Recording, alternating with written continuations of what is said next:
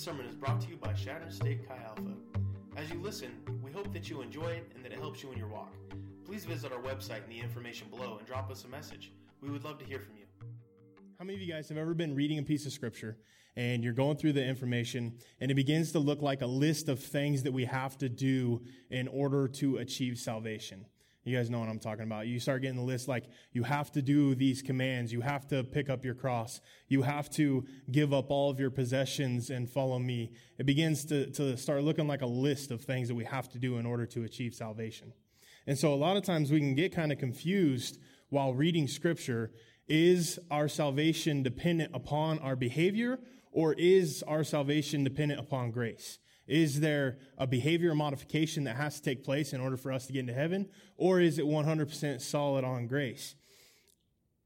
Because Ephesians 2 8 through 9 is very clear and it says, We are not saved through works. It is through grace that we are saved, so that no man can boast. So it becomes very clear that it's not through works, right? So we are saved through grace. But then we have situations where Jesus has the rich man come to him, and the rich man saying, I've done this, I've done this. What else can I do in order to get the kingdom of heaven? And Jesus says, Go and sell all your possessions, and then come and follow me. So obviously, there's a little bit more than just solid grace.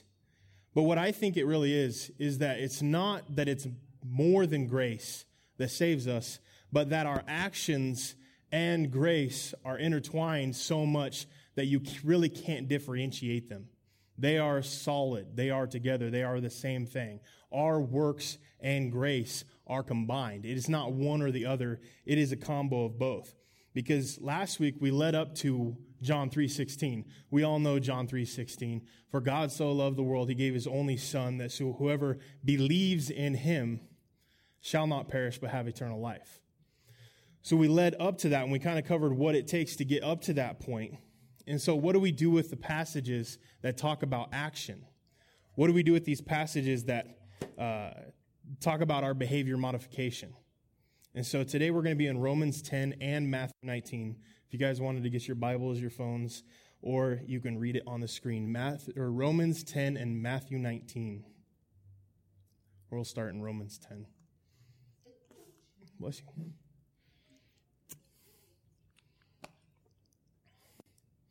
Romans 10. if you declare with your mouth Jesus is Lord and believe in your heart that God raised him from the dead, you will be saved. For it is with your heart that you believe and you are justified. Excuse me, justified. And it is with your mouth that you profess your faith and are saved. As scripture says, anyone who believes in him will never be put to shame. For there is no difference between Jew and Gentile. The same Lord is Lord of all and richly blesses all who call on him. For everyone who calls on the name of the Lord will be saved.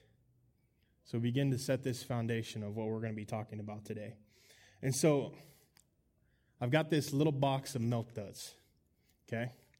How many of you guys believe that I could throw this box of milk duds and hit that table? Show of hands. How many of you guys believe I could do that? Like half of you. You guys. What if I told you I played basketball all the way up to high school and I'm actually a pretty decent shot. How many of you guys believe I could hit that? Raise your hands. No more of you guys? Okay, so how many of you guys who raise your hands, go ahead, everybody raise your hands that raise your hands. Okay, I can see everybody. So, how many of you guys will be willing to put money that I could hit that table from here? Let's just say, like, something simple, like a dollar. How many of you guys would put a dollar down? So, about uh, a little less of you guys. How many of you guys would believe that I could hit this table and are so willing to believe in me that you'd put $100 down. $100. So, like four of you guys. Okay, now I'm going to ask I can take your money legitimately. How many of you guys are going to come up and give me your credit card and uh, put your money where your mouth is? Believe that I can hit that table. I don't matter. I can get your money. I'm no excuses. For real. Does somebody want to put $100 down? No? All of a sudden, you guys don't believe in me anymore? What's up with that? So, obviously, we can become very clear. It becomes very clear that our level of belief is determined upon what it costs us. As soon as we go from believing in just a feel good statement, because yeah, I got your back, to, oh man, this is actually going to cost me some money. This is actually going to cost me something. Our level of belief started to dwindle a little bit, didn't it?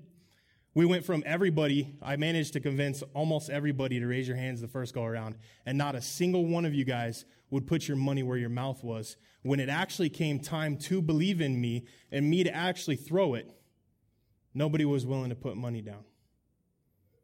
So, did the definition of belief change as I talked? Or did your level of belief change as your investment changed?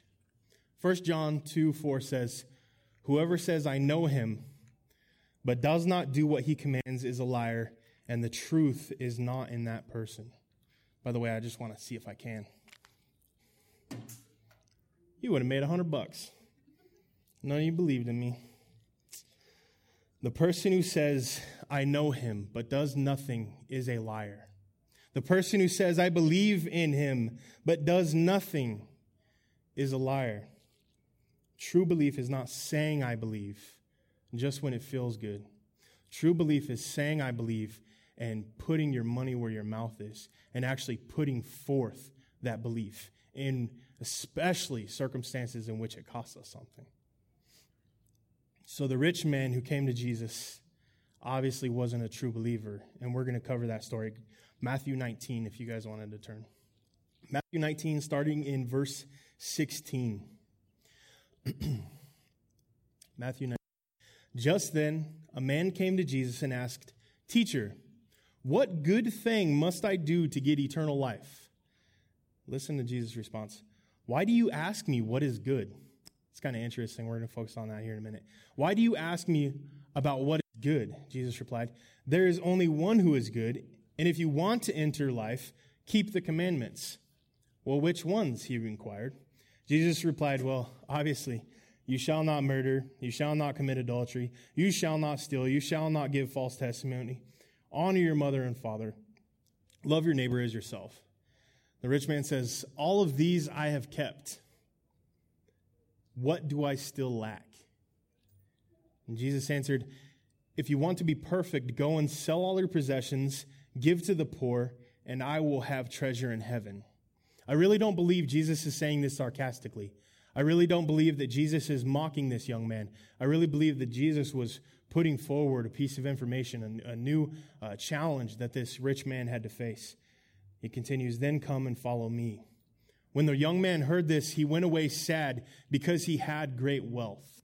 I really believe that what the problem is here isn't that the rich man had a problem with what Jesus was saying and all of a sudden didn't believe what Jesus was saying. I really believe that what Jesus was doing was he was getting to the bottom of this rich man's unbelief.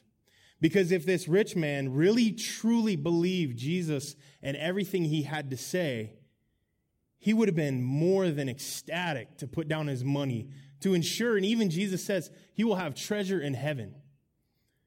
This rich man, if he'd have believed in Jesus, truly what Jesus was saying, he'd have been willing to put that down because he can see the benefits of what Jesus is offering him in the future. So if I said to all of you guys, give me every penny every single dollar that you have, whether it's in your bank account, whether it's in your wallet, whether it's in a savings account at home, whether it's invested into a stock, give me every penny that you have.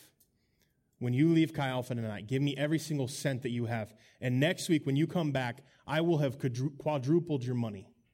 And as you're leaving Chi Alpha, you, you walk out of here. You have two responses. You can either believe me and walk away excited because next week you're going to come back and you're going to have four times the amount of money that you came in here tonight with. Or you're not going to believe me and you're going to walk away sad because I will have taken all of your money. This rich man, if he'd have truly believed what Jesus was saying, he'd have walked away excited. He'd walked away ecstatic. He'd walked away with his head held high. Because it's not like Jesus said, hey, Give me all of your money. You need to live poor and in turmoil and suffering, and you need to be bitter in order to get into heaven. Now, Jesus is saying you need to give all these things away because you'll have treasure in heaven. It's not like Jesus promised him nothing. He was saying you will have a return on your investments. So let's think about it for a second. If Jesus were standing here in this room today, if he were here right in front of you, and you could ask him one single solitary question, it's all that time he had, was one question per person. What's the one question you would ask? I really think my question would be along the same lines as the rich man, as the young rich man. Because I would want to know one, I would want to know if my theology was wrong. And two, I would know what I needed to change to line up to better fit into God's path for my life. And if I wasn't receiving salvation, if I wasn't in line to receive salvation through Jesus Christ, I would want to know what the one thing I needed in order to line up, in order to have true belief, would be. And Jesus' response, and I, said, well, key on this, one of his first responses was, What is good? Only God is good. And I think we've kind of muddied down the word good over the years. I think good now can describe so many different things. Like good can describe uh, sushi or pizza. It's like I, am guilty of this all the time. Like I like I take the word amazing. Like I will describe uh, sushi as just absolutely amazing. There's a place in Rapid City that has amazing sushi. And then I'll go into church tomorrow, and if Phil gives me that dirty look again, I'm going to punch him. Sushi is good, bro. And then I'll go into church the very next day, and I'll be like, dude, isn't God so amazing? And the person next to me is like, yeah, he's amazing, just like that sushi you had last night, right? So we, we've dumbed down words like good, like amazing, like all these ways in which we would normally describe God. We've dumbed them down to a level that they no longer have the same power that they once held. now go and sell all of your possessions. See, the kingdom of heaven is not like this rich man. The kingdom of heaven isn't like this story at all. Because on Matthew 13, just a few pages before this, the kingdom of heaven is like treasure hidden in a field. When a man found it, he hid it again, and then his joy went and sold all he had and bought that field. Again, the kingdom of heaven is like a merchant looking for fine pearls. When he found one of great value, he went away and sold everything he had and bought it. Our response to, to the gospel, our response to Jesus Christ, if we want to have true belief and we want to have the kingdom of heaven and we want to experience what Jesus Christ says the kingdom of heaven is, we have to have a, relationship with this world in which we are willing to completely sell everything. We need to get rid of everything of this world our job, our money, our career, our education, whatever it is. And we need to be have this attitude like we will put this thing aside in order to do what God is asking me to do. And that doesn't excuse you from not doing your homework because you guys need to get your homework done. And you need to go through school and you need to do these things if this is the path that God has you on. Luke 19, we learn about a man named Zacchaeus. Zacchaeus is an awesome, short little dude within story, but he was a tax collector and he was, he was identified as a wealthy tax collector. And back in the day, in order to get wealthy as a tax collector, it wasn't about doing your job the right way. In order to become a wealthy tax collector, basically what you had to do is you had to swindle and cheat and lie people out of their hard earned income so that you could take it and pocket it. This was Zacchaeus' job. And one day Jesus was coming through town, and Zacchaeus wanted to see what was going on. And so he climbed up on a sycamore tree. We, got, we, we know the story. And Jesus pointed him out and he said, Hey, I'm staying at your house, Zacchaeus. And Zacchaeus welcomed him gladly. Why would you not? See, Zacchaeus was so notoriously a bad guy that when Jesus went to his house, everybody began gossiping and saying, Jesus has gone to be the guest of a sinner. Like, think in this town, how many people do you know that are so notoriously bad, so notoriously evil, so notoriously a, a sinner that could cause that kind of reputation in which hung out with them?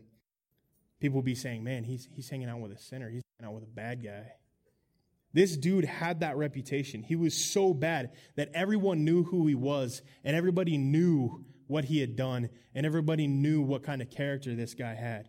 Zacchaeus was not a good guy. Zacchaeus had not spent his entire life trying to live up to the Ten Commandments. Zacchaeus and this the young rich ruler were two polar opposites. Zacchaeus says to the Lord, Jesus, Lord, Lord, I will give half my possessions to the poor, and if I have cheated anyone, I will pay back four times that amount. And Jesus says, Salvation has come to this house. See, the, the young rich ruler, or the, the young rich man, even though he had put forward the effort, had done all these things during his life in order to be in what he considered right standing with God and be a good, moral, upright citizen, when it came to his wealth and it came to his power and his influence, he wasn't willing to part with that in order to inherit the kingdom of God. Whereas Zacchaeus, who was an evil sinner, swindler, didn't really care about people at the time, when Jesus laid forward this plan, Zacchaeus was more than willing to adhere to it. What is the difference between the young rich ruler or the young rich man and Zacchaeus? I really think it comes down to belief. Zacchaeus truly believed that what Jesus had to say was real and authentic, whereas the young rich ruler didn't have that same level of belief. And so instead, Zacchaeus was disappointed. Or, sorry, instead, the young ruler or the rich young man was disappointed. Life is too short. His life is way too short to hold on to something so tightly, whether it's wealth, whether it's, it's, it's power, whether it's other sins that we struggle with. Life is too short to hold on to these things that happen to rob us of our salvation and take our treasures away from heaven. And so, what it really comes down to is it's time that we stop taking our lives so seriously and we start taking Jesus so seriously. And so, what do we do? How do we respond? How do we get to the level of belief that Zacchaeus had and how do we make sure that we don't fall into the unbelief like the young rich ruler did? How do we get from point A to point B? How do we ensure that we have that kind of belief without Jesus straight up saying, hey, you need to give up your entire life and move to Africa and start a mission? I really think what it comes down to is a lot of times in our lives, we tend to deal with the symptoms rather than the heart of the issues. We tend to deal with the symptom that is causing us to fail, is causing us to sin, and we don't actually attack the heart of the issue. And so, what we have to do is we have to stop, take a second, and we have to think. We have to actually think through the process.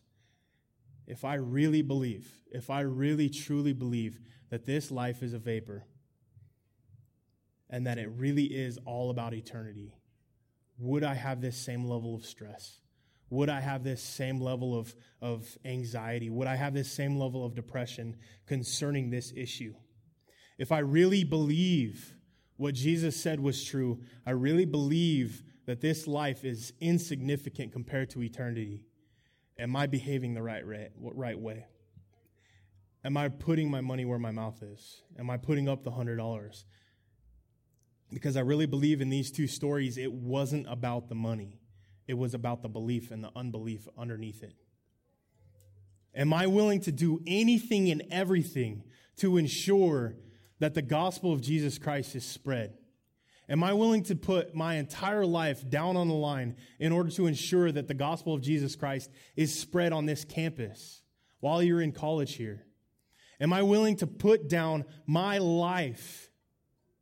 Do I believe Jesus at that level? And if the answer is no, then we need to get to that level. Because in this room, I don't want belief to become muddied up like we've muddied up the word good and the word amazing. I want belief to really represent what true belief actually is.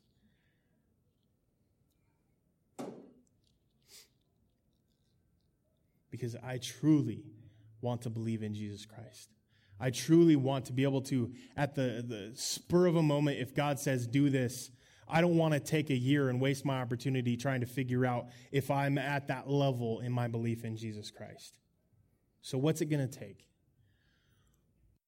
Is God asking you to give up? What is Jesus saying? You need to do this. This is an area that you struggle with. This is a God in your life. If you don't give this up, what in your life is unbelief? What in your life is that one area that if God said you need to do this, you would have a hard time doing it? So tonight, I feel like it's important that we take a minute and we pray about this. We spend a little bit of time in prayer, get out of our comfort zones, and ask God where our unbelief is. Because I really believe as we walk out our, our relationship with God, I do feel like there are certain areas that He addresses.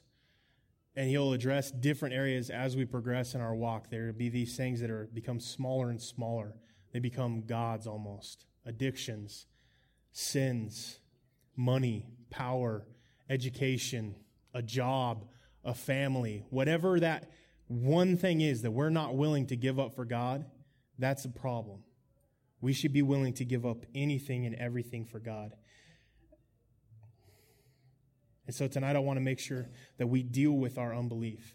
And so I'm going to ask you, we're going to take a minute. I'm going to turn the lights down. I'm going to give you guys some time to enter into a, prayer, enter into the relationship, or not relationship, enter into the presence with God. And I want you to specifically pray about these things. The first thing I want you to do is I want you to ask God to reveal to you any areas of your life that you are unbelieving, any areas of your life that is a, is a God in your life, any areas that is hurting your relationship with God.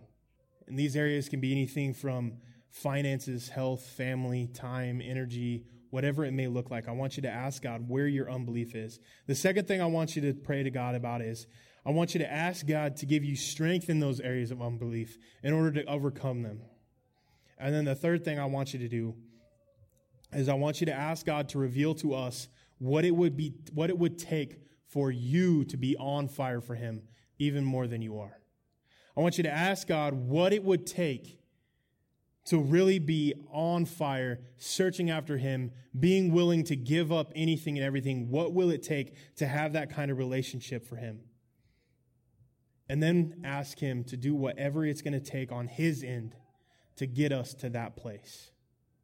So, the three things reveal any of your unbelief, ask God to have strength to deal with those unbelief, and then ask God to reveal what it would take for us to be on fire for Him and to do whatever it takes to get us there. To give you guys like five, ten minutes to pray.